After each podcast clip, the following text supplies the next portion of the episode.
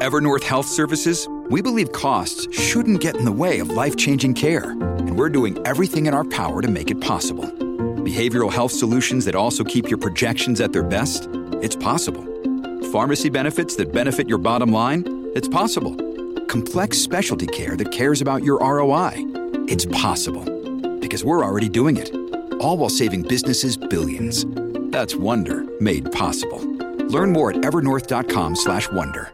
This week at Vancouver City Hall, there'll be focus on two, uh, you know, unique communities um, uh, in the Lower Mainland. Of course, uh, earlier today, Jill Bennett talked about uh, Chinatown, and the, of course, the other neighborhood today we're going to focus a little bit on is Granville Entertainment District. Uh, the Vancouver City Council will vote on kickstarting both the Uplifting Chinatown Action Plan and the Granville uh, Street Planning Program this week as uh, council activity resumes after the winter break. we've spent many years talking about the Granville Entertainment District and what its future looks like. Joining me now is Sarah Kirby-Yung, Vancouver City Councillor, in regards to the broader conversation that will be kickstarted this week. Uh, Councillor uh, Sarah Kirby-Yung, welcome to the show. Hi, Jas. How are you? I'm doing very well. Uh, walk me through this. How, um, in regards to the reports that the, the, city has already prepared or city staff have prepared, uh, there's sort of two focuses on sort of Granville Street. One is that it's challenged by a lack of daytime activity, and the other one is uh, the flip side, which is violence related to public intoxication at nighttime.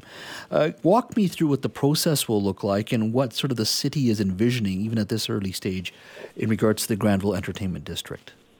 Yeah, well, I'm very excited that we're actually kicking off a planning program uh, and a fairly short, constrained one for Granville Street that would take about 18 months to come back. It's well overdue. Granville Street is has a unique place in the history of the city of Vancouver as our only kind of entertainment cultural destination. It was the home, as you know, of once neon signs, vaudeville theater, movie theaters, the famed Commodore, the Orpheum that opened in 1927, but it has been languishing in past years um, and has really been hard hit during the pandemic. We really saw that exacerbated, had the highest amount of retail vacancies across the downtown core. And so it's time to give it a facelift. Um, what we would like to see is returning it to a vibrant, modernized cultural district that builds on the heritage, mm-hmm. um, but provides a lot of positive uses during the day. So bringing in potentially office development. Um, I'd like to see a much bolder vision than we have in this report. I'm sure we'll have that conversation at council tomorrow, but a much um, more um, ambitious public realm. There's lots of conversation lately about the shipyards and how positive that has been. Mm-hmm. Um, but a real opportunity, I think, to bring in things like hotels and address the shortage of hotel rooms in our city. Um, but to give Granville Street some love and really kickstart and support some positive projects going in there. Can you drive that change when it's also home to many single room occupancy buildings and residents? Uh, it seems like there's there's two sort of diametrically opposed views of uh, Granville, and to you know to build an entertainment strip you really have to embrace it in a meaningful way. It's not going to be like any other neighborhood. Can you truly turn it into an entertainment district that i think everybody sort of envisions but there's a very bumpy road to get there and several challenges in regards to residents as well that are already there?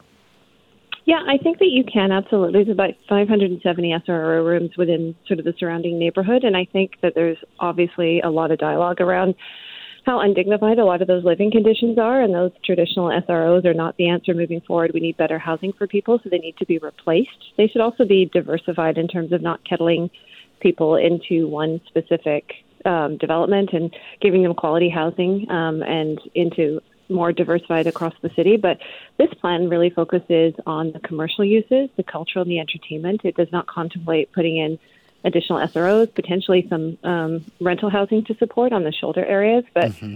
um, it really focuses on acknowledging that first and foremost, Granville Street should be an entertainment and a cultural hub. And, and do you think the the the um, the residents of this city are open to that. I mean, the, the, those that live downtown, there's going to be two views. One is it's too loud, it's too late. There's a lot of mayhem in the evenings. The other one say, look, this is a vibrant downtown. It needs to have that kind of vibrant uh, nightlife. Do you think you can sort of get people halfway on both sides? And of course, then there are those who say, as I said, that this is home to many SROs and people want to live there. Can you bring all those forces together? Because it is a tough job. And uh, I mean, this just shows my age. I've been doing this for a long time. I've been covering uh, the Granville Strip for a very long time, and really, even this conversation has been going on since the 1990s, if not earlier than that. Uh, how will this be different than, let's say, 20 years ago? Um, so yeah, I think that residents are not only open to it, I think they are excited and they're clamoring for it. Uh, you look at responses to projects like 800 Granville Street that proposes a full revitalization of the Commodore, additional office uses during the day, new performance space, the ability to host more shows at the Commodore Cruises, better load in and load out facilities, potentially. Mm-hmm. Um, another music space. I think people are clamoring for it. They're excited about it. Um, and I think people are saying, like you, it's been too long. Like you've had generations of folks that remember going to the Commodore and having those concerts growing up, and then you have a lost generation in the middle that doesn't know what it could be. Um, people are excited about signs. The Belmont Hotel came forward to the last council and said they wanted to renew their sign, and that council couldn't even agree on renewing the sign. So this is time, I think, to be bold. But people want a destination. Um, I talked about the shipyards earlier. They want somewhere that is fun to go, mm-hmm. with lots of choices. Just if you want a nightclub, great. If you want something family friendly, that's there too. If you want expanded patios, a great seating area, perhaps outdoor performance space, like I think we need to think bold and deliver a great vision for Granville Street and for Vancouver. We deserve it. Sarah, thanks for your time. Always a pleasure.